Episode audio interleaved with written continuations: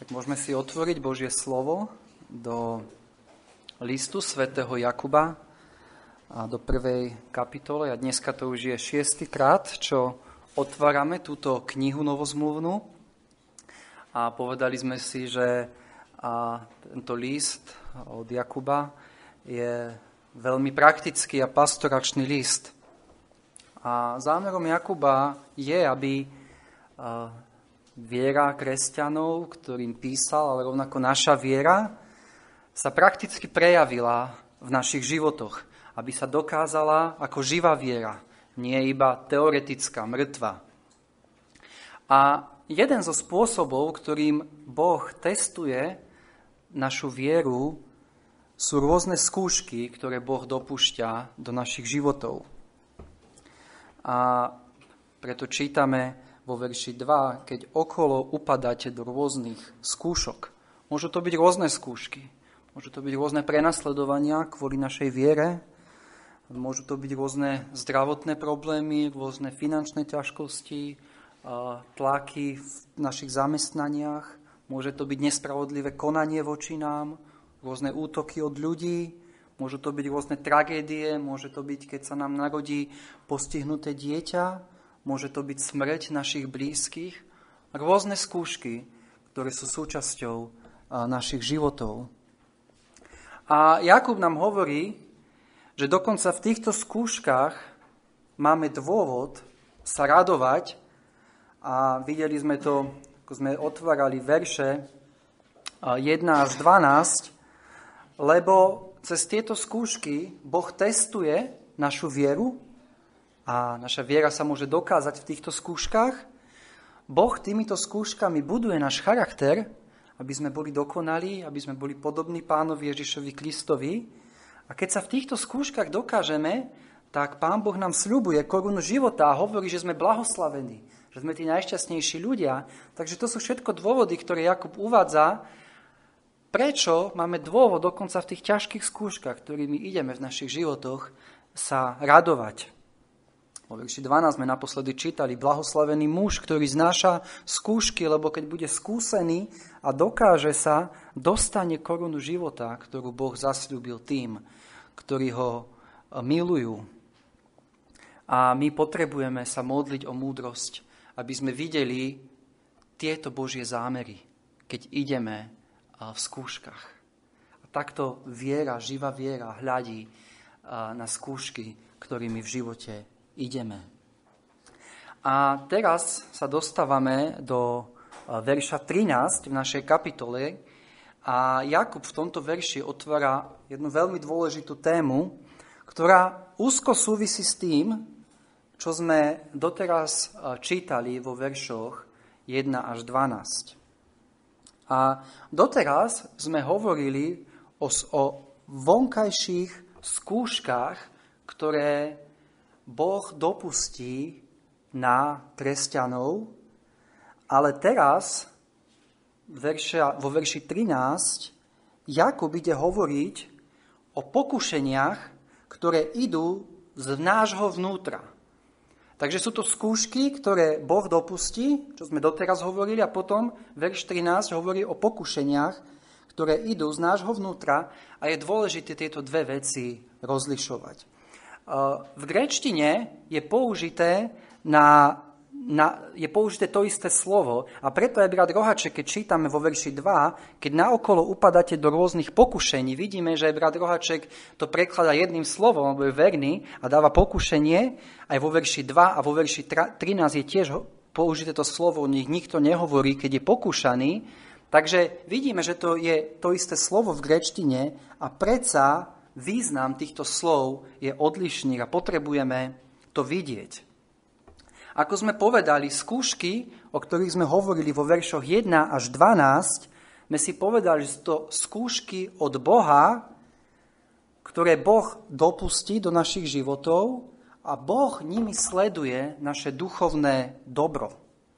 Avšak pokušenia vo verši 13 nie sú od Boha, čítame, nech nikto nehovorí, keď je pokúšaný, že vraj pokúšaný som pokušením od Boha, nech to nehovoríme, tieto pokušenia nie sú od Boha na rozdiel od skúšok, A tieto pokušenia nás vedú k zlému. Vedú nás k pádu a vedú nás k hriechu. Takže skúška a pokušenie k hriechu sú dve odlišné veci. Prečo hovorím hriechu? Lebo keď čítame verš 13, tak vidíme, keď sa tu hovorí o pokušení, hovorí sa o pokušení k hriechu. Nech nikto nehovorí, keď je pokúšaný, že vraj pokúšaný som pokušením od Boha, lebo veď Boha nemôžno pokúšať na zlé. Takže hovoríme o pokušeniach na zlé a tiež ani sám nepokúša nikoho. Takže, ako som povedal, sú to dve odlišné veci, ktoré musíme rozlišovať, avšak a ťažkosti nastávajú v tom, že tieto dve veci, teda skúšky, ktoré sú od Boha a pokušenia na zlé, ktoré nie sú od Boha, idú často veľmi blízko pri sebe. Veľmi často skúška, ktorú Boh na nás dopustí, a najmä keď táto skúška trvá dlhšiu dobu, alebo keď je intenzívna, sa pre nás môže stať pokušením k hriechu. A preto v tom je to, že niekedy to je ťažké uh, od seba odlíšiť. A verím, že to je jeden z dôvodov, prečo Jakub ako pastor týmto kresťanom píše a ukazuje im, že je potrebné to odlíšiť. Poviem príklad. Uh, predstavme si, že som podnikateľ a, a zrazu moje, moje tržby začnú klesať lebo sa snažím poctivo podnikať, a, ale konkurencia ma predbieha, lebo neodvádzajú dane, ako by mali. A, takže je to skúška, ktorú Boh dopustí do môjho podnikania, do môjho života. Bo vidím, že konkurencii, ktorí podvádzajú, sa im darí a ja, ktorý sa snažím poctivo podnikať, a mám stále nižšie a nižšie tržby. A modlím sa k Bohu o pomoc, tvrdo pracujem, no ako vidím, že sa to nezlepšuje a že stále je to horšie a horšie, príde pokušenie k hriechu tiež nezaplatiť daň. Takže vidíme tu ten rozdiel. Boh dal skúšku, že moje tržby klesajú, že sa dostávam do finančných problémov, ale teraz príde pokušenie k hriechu nezaplatiť túto daň ako to robia ostatní.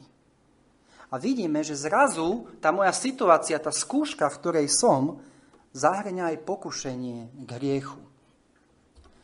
Alebo niekto mi ublíži svojimi slovami. Je to skúška, do ktorej som sa zrazu ocitol. Avšak zrazu s touto skúškou prichádza aj pokušenie v hneve mu odpovedať a v hneve na neho vybuchnúť. Vidíme, ako to môže byť veľmi blízko spojené. Ale pozrieme sa ďalej na ten príklad, čo som povedal. A, s tým podnikateľom. A, takže moje podnikanie ide horšie a horšie. A mám obavu o zabezpečenie svojej rodiny. Toto pokušenie silnie a nakoniec ma to pokušenie prevalí. A rovnako ja neodvediem daň a okradnem štát. Zreším. A teraz tu je otázka, ktorú chcem dneska riešiť. Kto nesie vinu za tento môj hriech? Možno niekto môže rozmýšľať takto. Kto dopustil tú skúšku do môjho života, že moje tržby prestali klesať? Boh. Boh dopustil tú skúšku. A teda nenesie Boh tiež zodpovednosť na mojom hriechu, do ktorého som padol? Nie je on tiež zodpovedný za môj hriech? Nie je to Boh, ktorý ma pokúšal touto skúškou do hriechu? To je dôležitá otázka, ktorú si dávam, ktorú si musíme dať. A Jakub tu dáva dôležitú odpoveď na túto otázku a to máme vo verši 13. Nech nikto nehovorí, keď je pokúšaný, že vraj pokúšaný som pokušením od Boha, lebo veď Boha nemôžno pokúšať na zlé a tiež ani sám nepokúša nikoho. Takže odpoveď, ktorú máme v Biblii je nie. Boh nenesie zodpovednosť za môj hriech. A nie je to Boh, ktorý ma pokúšal k hriechu. Hoci Boh dal túto skúšku do môjho života. Takže, keď sa pozrieme na verš 13, tak čítame, nech nikto nehovorí, keď je pokúšaný, že vraj pokúšaný som pokúšením od Boha. Jakub píše týmto kresťanom a nám, lebo vie, že máme tendenciu hovoriť. A aj keď možno slovami to nepovieme, a dokonca možno ani v mysliach nepovieme, že a Boh ma pokúša k zlému alebo do hriechu, predsa a, môžeme prenášať našu vinu na Boha. Takže prvá vec, čo sa učíme, je, že pre človeka je prirodzené prenášať vinu za svoje hriechy na iných príslových 16.2 čítame, všetky cesty človeka sú čistými v jeho očiach. Toto sme my ľudia. My sa chceme vidieť tí čistí, tí, ktorí nemajú vinu. To tí ostatní sú zlí, my sme tí dobrí. Job 31.33 čítame, ak som prikrýval svoje prestúpenia, ako robieva človek. Jakub, uh, Job dodáva. Toto je to, čo človek robí. Človek vo svojom prírodzenom stave prikrýva svoje prestúpenia a prenáša vinu za svoj hriech. Sú tu aj niektoré deti, tak dám otázku, aby som troška ich pozornosť získal. Ktorý bol prvý hriech, ktorý človek spravil? No? Správne čítali sme dnes o tom, keď zobral zo stromu a neposlúchol pána Boha. A teraz dám druhú otázku. Ktorý bol druhý hriech, ktorý človek spravil? Hm? Áno, to sme povedali, že zobral to ovocie, neposlúchol pána Boha, ale ktorý bol druhý hriech, o ktorom sme dnes čítali. Druhý hriech bol, ako sme čítali, že prenášal svoju vinu na iných. To bol hneď druhý hriech, o ktorom čítame pri človekovi. Prenášal svoju vinu na iných. Keď si pozrieme do Genesis, do 3. kapitoly, do, do textu, ktorý sme dnes čítali, 3. kapitola, a od 11. verša. A Boh mu riekol Adamovi, kto ti oznámil, že si náhy, či si azda jedol zo stromu, o ktorom som ti prikázal, aby si nejedol z neho? A Adam povedal, žena, ktorú si dal, aby bola so mnou, tá mi dala zo stromu a jedol som. A potom hospodin riekol žene, čo si to urobila. Žena povedala, had ma zviedol, zviedol a jedol, jedla som. Vidíme tu prenášanie viny. Vidíme to hneď od začiatku. Hneď druhý hriech, ktorý robí človek, potom, ako neposluchne pána Boha, je, že svoju vínu za tento hriech začne prenášať na iných. A vidíme to ďalej v Biblii. Môžeme si dať príklad do Exodu, Exodus 32. kapitola, keď si pozrieme verše 21 až 24, keď sú Izraelci pod vrchom Sína a je tam ten záznam, ako si urobili zlaté tela. A, a Mojžiš sa vracia zo Sínaja a vidí toto obrovské modlárstvo. A vo verši 21 čítame, a Mojžiš povedal Áronovi, čo, si, čo ti urobil tento ľud, že si naň uviedol veľký hriech? A Áron povedal, nech sa neroznecuje hnev môjho pána. Ty znáš tento ľud, že je náchylný ku zlému Povedali mi, správ nám bohov, ktorí pôjdu pred nami, lebo čo do toho Mojžiša muža, ktorý nás vyviedol hore z egyptskej zeme, nevieme, čo sa mu stalo. A povedal som im, kto má zlato, strhajte si, a dali mi ho a hodil som ho do ohňa a vyšlo toto tela. Vidíme, ako Áron prenáša vinu za svoj hriech na, na ľud. Dali mi ho a hodil som do ohňa a vyšlo toto tela. Ja nie som zodpovedný, to nie je moja vina. To ten ľud. Alebo si pozrieme na 1. Samuela, 15. kapitola, kde máme záznam o Saulovi a, a vieme, že bojovali proti Amalechovi a vo verši 14 až 15 čítame po tejto vojne, ako Samuel prišiel za Saulom a vieme, že všetko, všetko nemali brať žiadnu korisť.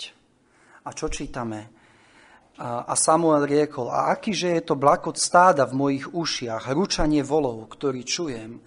A pozrieme sa na Saulovú odpoveď. A Saul povedal, od Amalecha ich prihnali, pretože ľud ušetril čo najlepšie z drobného stáda i z volov, aby bolo čo obetovať hospodinovi tvojmu Bohu. A ostatné sme dané pod kliatbu zahladili. Opäť prenašanie viny na ľud. Ľud ušetril najlepšie z drobného stáda. A vlastne sme to chceli kvôli tomu, aby sme obetovali hospodinovi. Vyhováranie sa. A vidíme, a aké prírodzené je pre nás. Skrývať svoju vinu a prenášať svoju vinu na iných. Vidíme to už od malých detí, tých, ktorí sú rodičia, viete. Dvaja sú rodenci. Jeden spraví niečo zlé a hneď sa snaží preniesť tú vinu na toho druhého. To nie je to on, to on urobil to a preto som ja urobil to. Ale vidíme to u dospelých, vidíme to v našich životoch, keď sme náchylní sa zbaviť tejto viny. Dať ju preč, nech nie je naša. Prečo to človek robí? Preto, že je proti našej hriešnej prírodzenosti si privlastniť svoju vinu a svoju hanbu. Človek sa chce svoje viny zbaviť, lebo táto vina ho ťaží. V Žalme 38.4 Dávid vyznáva, nie pokoja v mojich kostiach pre môj hriech.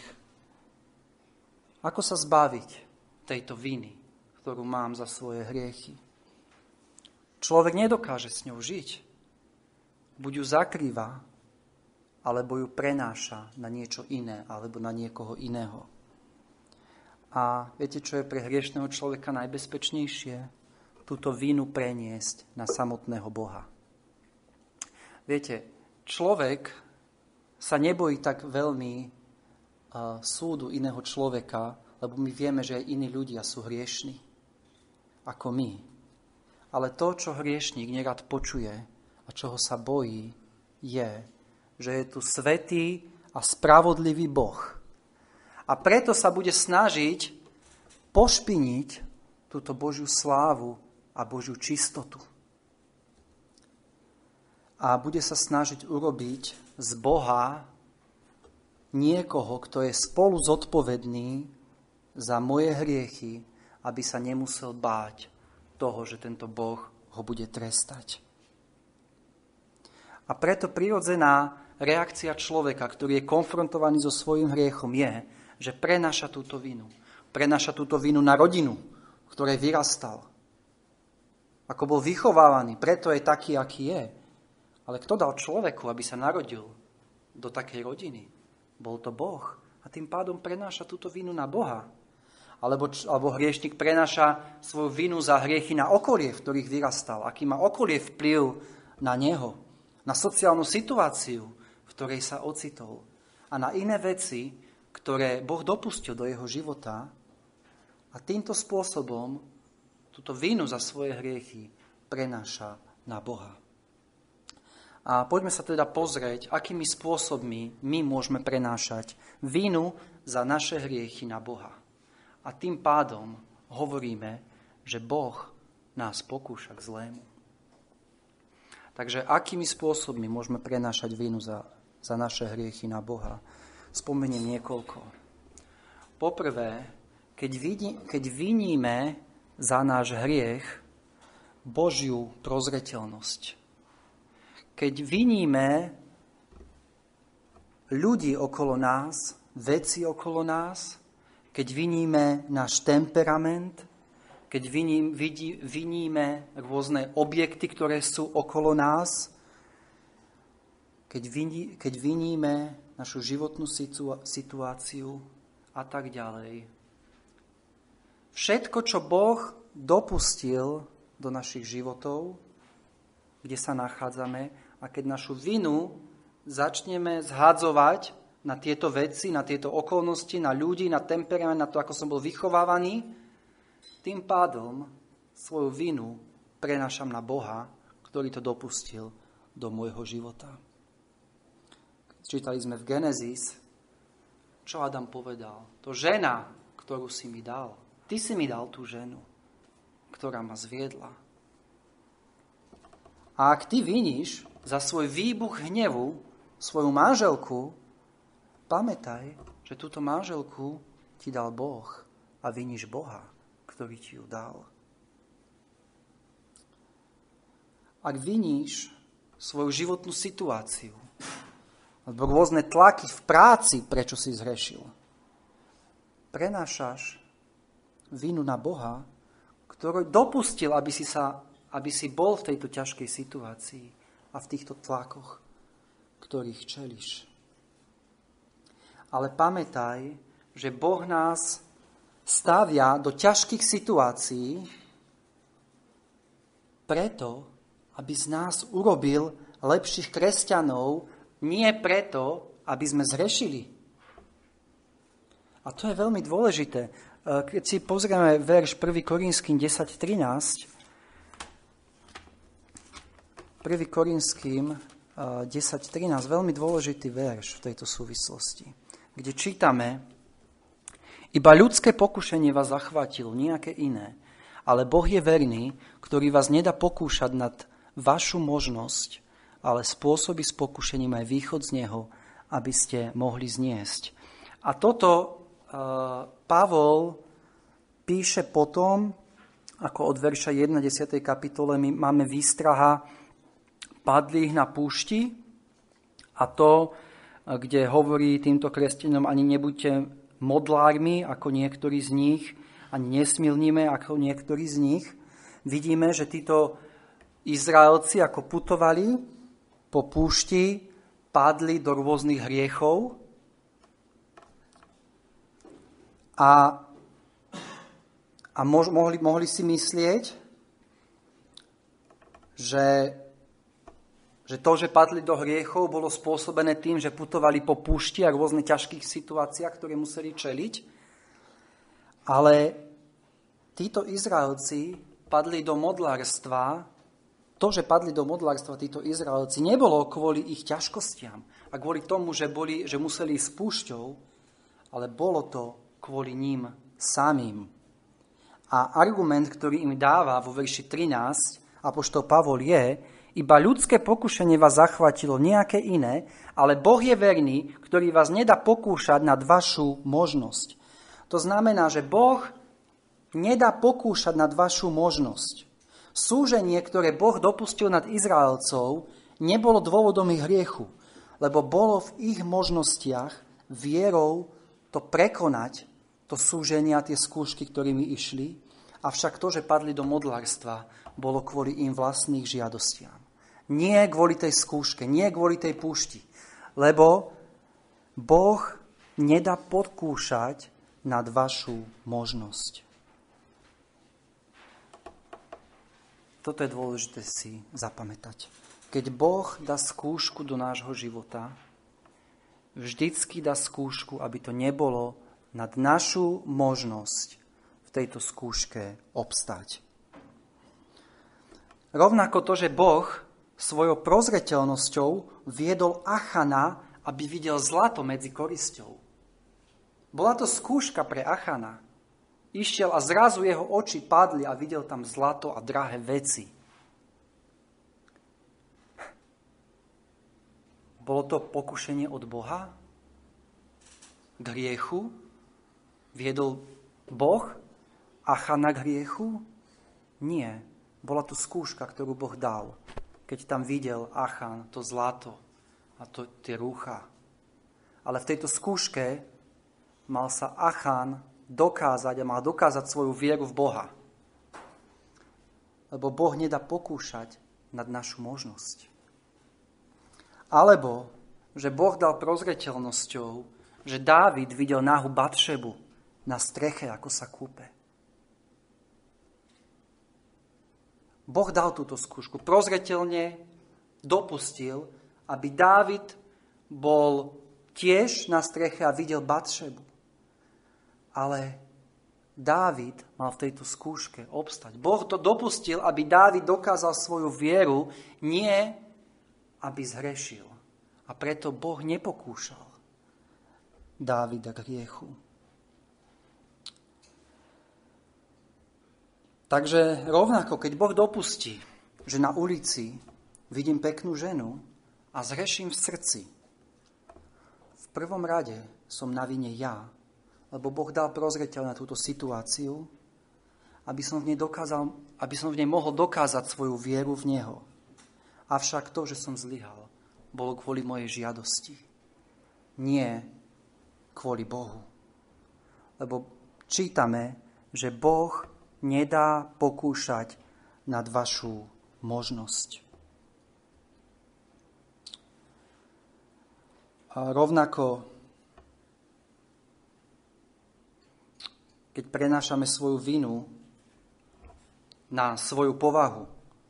Poviem, ja som taký a moj, moji rodičia boli takí, ja som taká výbušná povaha.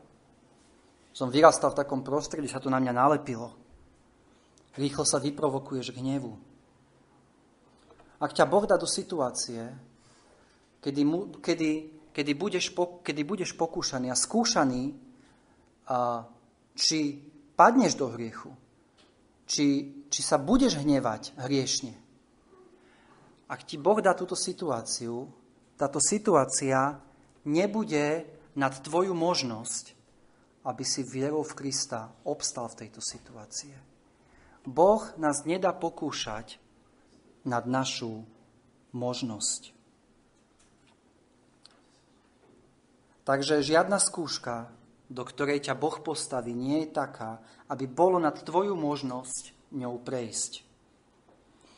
Boh nie je ako učiteľ, ktorý príde medzi žiakov tretieho ročníka a dá im písať test, ktorý je určený pre 8. Nie. Boh dá iba skúšky, ktoré môžeme zniesť. Ktoré sú nám primerané a ku ktorým nám dá silu, aby sme v týchto skúškach obstáli. A rovnako môžeme prenášať vinu na Boha, keď povieme, Boh mi nedal viacej sily obstať v tej skúške. Nedokázal som ináč jednať. V tom prípade sa pozerám na Boha ako na toho učiteľa, ktorý príde ku mne, vie, že som tretiak a dá mi test, pre osmakov a vie, že ten testom neprejdem. Ale takýto Boh nie je. Keď Boh dá skúšku, nedá, nám poku- nedá nás skúšať nad našu možnosť. On vie, koľko zvládneme. On nám, on nám dá silu, aby sme to zvládli, aby sme s tou skúškou prešli. Preto každá skúška, ktorú Boh posiela do našich životov, tým sleduje naše dobro. Naše dobro, aby sa naša viera dokázala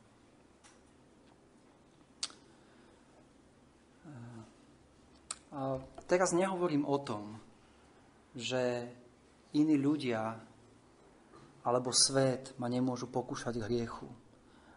O tom budeme ešte neskôr hovoriť. Ale hovorím o tom, že v prvom rade, ak ja padnem do hriechu kvôli pokušeniu, ja som zodpovedný za svoj hriech. A nemôžem nikdy obviňovať Boha že mi nedal dosť síl obstať v tej skúške.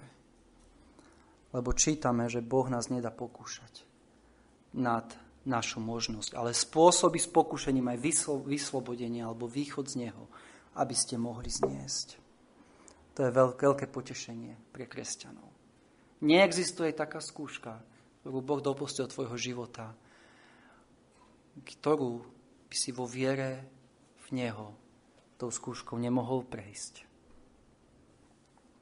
Kde by si bol dopredu, kde by bolo dopredu určené, že, že v tej skúške určite zlyhaš. Určite padneš, určite keď tá situácia príde, padnem do hriechu. Nie. Tak to nemôžeme rozmýšľať. Boh takýto nie je. A, a poďme sa pozrieme ďalej do nášho veršu, tak a, Jakub aj dáva argument ďalší, prečo je hriešné akúkoľvek vinu prenašať na Boha. Čítame, nech nikto nehovorí, keď je pokúšaný, že vraj pokúšaný som pokúšaním od Boha, lebo veď Boha nemožno pokúšať na zlé a tiež ani sám nepokúša nikoho. A ten argument je, lebo veď Boha nemožno pokúšať na zlé a teda tiež ani sám nepokúša nikoho. Nemôžeme prenašať akúkoľvek vinu za naše hriechy na Boha, preto, že Boh je nekonečne svetý a spravodlivý. Boh všetko, čo koná, je len dobré, sveté a spravodlivé. A preto Boh nemôže byť autorom nášho hriechu. Vo verši 17 čítame, každé dobré danie a každý dokonalý dar zostupuje z hora od Otca Svetiel, u ktorého nie je to zmeny alebo nejakého obratu zatvonenia. Habakuk 1.13 si čítame o Bohu, si prečistých očí, než aby si hľadel na zlé a 1. Jána 1.5. Boh je svetlo a nie je v ňom nejakej tmy. Takýto je Boh, je úplne nezlučiteľné, aby nás Boh pokúšal do hriechu. Keď on je tak nekonečne oddelený od všetkého zlého, všetky jeho plány sú dobré, všetky jeho zámery sú sveté, čisté a dokonalé. Boh chce nám to najväčšie duchovné dobro a nie to, aby nás pokúšal k hriechu. A Takže čítame, že Boha nemôžno pokúšať na zlé. Vieme, čítame v Biblii o, o prípadoch, kedy, kedy ľudia pokúšajú Boha, kedy my môžeme pokúšať Boha. Vieme, ako Izraelci pokúšali Boha na púšti, ako my môžeme Boha pokúšať svojimi hriechmi k spravodlivému hnevu. Ale Jakub tu hovorí, Boha nemôžno pokúšať na zlé. A to je dôležité. Keď my pokúšame Boha svojimi hriechmi a Boh nás potresce, tak to nie je zlé. On iba vykonáva svoju spravodlivosť. Stále zostáva svetý, čistý a dokonalý. Ale Boha nemožno pokúšať na zlé. Preto, lebo sám v sebe je svetý a čistý. On nie je pokúšaný znútra žiadnymi žiadosťami hriešnými, ako my sme pokúšaní. A rovnako nemôže byť ani zvonka preto pokúšaný k zlému. Nie, nie je to zlučiteľné s podstatou a povahou Boha, aby on mohol byť pokúšaný na zlé. A čítame, že a tiež ani sám preto nepokúša nikoho. Keďže stále je to ten istý argument, keďže, keďže Boh je dokonale dobrý, keďže každé dobré danie a každý dokonalý dar zostupuje z hora od Otca, je, je, je zrejme, že Boh nemôže nikoho pokúšať. A skúšky, ktorými ideš, sú, do, dáva preto, aby dokázal tvoju vieru, aby ti to bolo na dobré. A, a pokušenie k hriechu, ktoré môžu, môže byť spojené s touto skúškou, už nie je od Boha. A budeme ďalej vidieť nie dnes, ale na budúce, ak pán dá, skadial je toto pokušenie a čítame, že každý je pokúšaný od svojej žiadosti vyvlačovaný a vábený. Ale to dneska nebudeme preberať. Takže keď Boh skúšal Abraháma, aby obetoval svojho syna Izáka, nepokúšal ho hriechu. Bol to test, ktorom mal Abraham dokázať svoju vieru a Abraham dokázal svoju vieru v Pána Boha. Bola to skúška viery, nie pokušenie k hriechu. Viete, je to Satan, ktorého podstata je pokúšať hriechu. On je zlý vo svojej podstate. On nenávidí Boha a on chce, aby si padol do hriechu. Ale nie Boh. Nie Boh. A takže vidíme, že Boha nemôžno pokúšať na zlé, bo nie je nič v jeho podstate, žiadna zlá žiadosť a, a Boh nepokúša nikoho. A, a 2. Petra 1.4 čítame, 2. Petra 1.4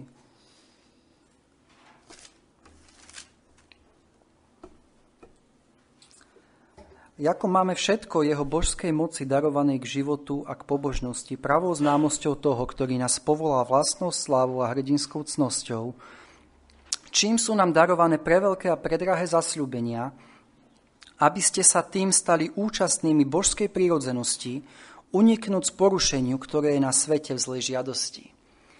A vidíme, že Peter tu píše, že sú nám drahé preveľké a predrahé zasľúbenia, zasľúbenia evanília, milosti, ktorým keď uveríme, stávame sa účastnými božskej prírodzenosti.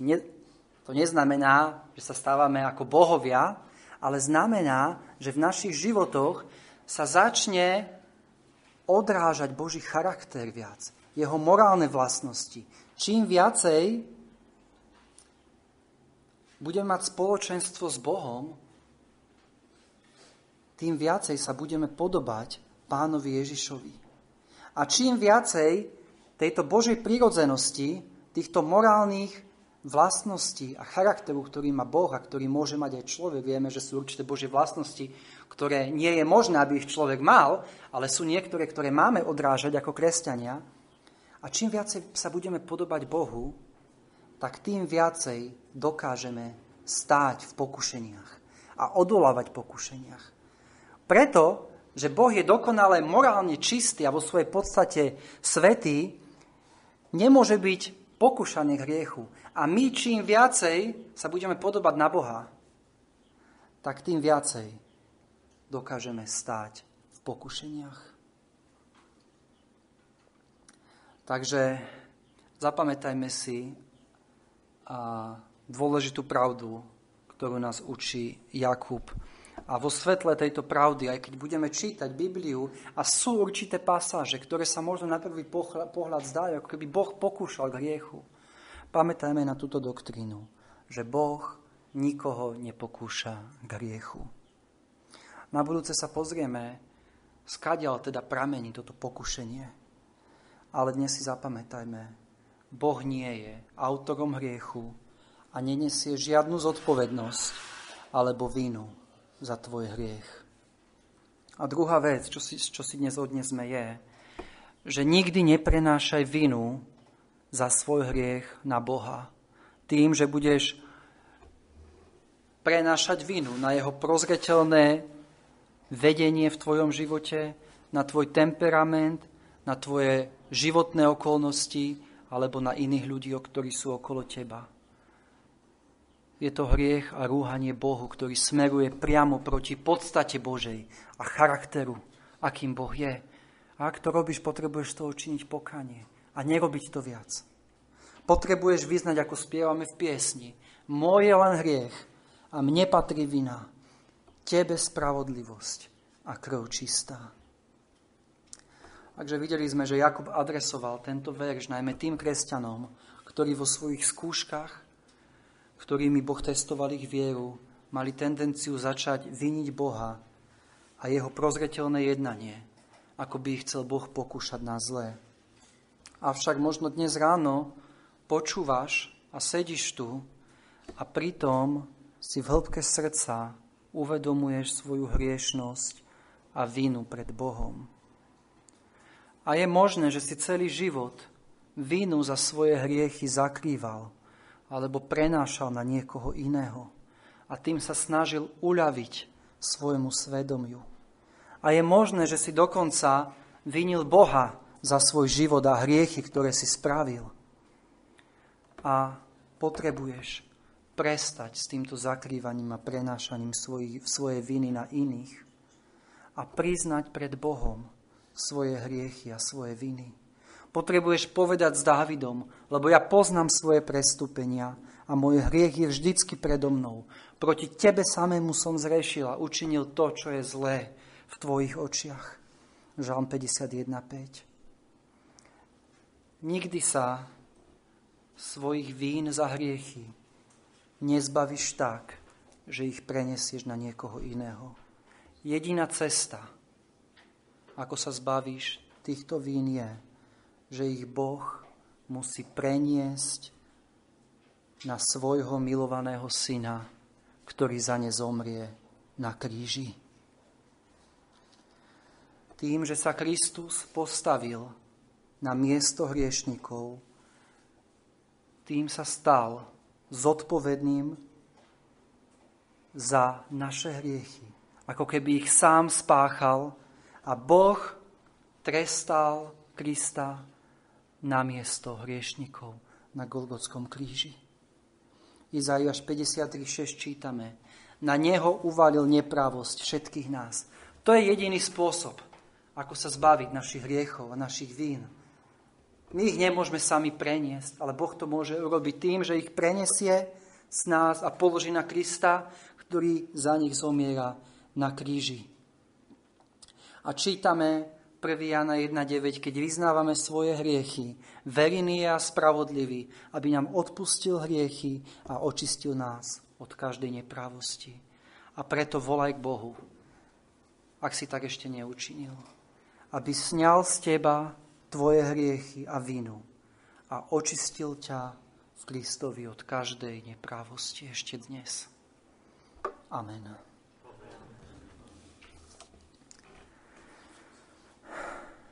Oče nebesky, ďakujeme Ti za Tvoje slovo, ktoré sme mohli dnes čítať. Ďakujeme Ti, že Ty si svetý Boh, čistý. Ďakujeme, že všetky Tvoje zámery s nami sú len dobré. Ďakujeme Ti, že keď posílaš skúšky, tak nikdy to nie je nad naše možnosti a že s týmito skúškami pôsobíš aj vyslobodenie z nich tak, aby sme ich mohli zniesť. A ďakujeme Ti za to, že naše viny môžu byť položené na Krista, ktorý za ne zomiera na Golgotskom kríži. Oče nebesky, prosíme, odpúsť nám, keď sa snažíme zakrývať naše hriechy, keď sa snažíme vinu za naše hriechy prenášať na iných. Pane, my všetci sme vinní z týchto hrozných hriechov. Pane, prosíme, posilni nás. Daj nám vieru, aby sme to nikdy nerobili. Daj, Pane, aby sme vždy dokázali vyznať pred Tebou. Ja som ten, ktorý som hrešil. Ja som ten, ktorý som vinný. A potom s touto vinou prísť pred Teba a vyznať Ti ju a prosiť ho odpustenie. Pane, ďakujeme za tie sľuby, že keď Ti vyznávame naše hriechy, naše viny, že Ty nám ich odpustíš skrze Pána Ježiša Krista. Amen.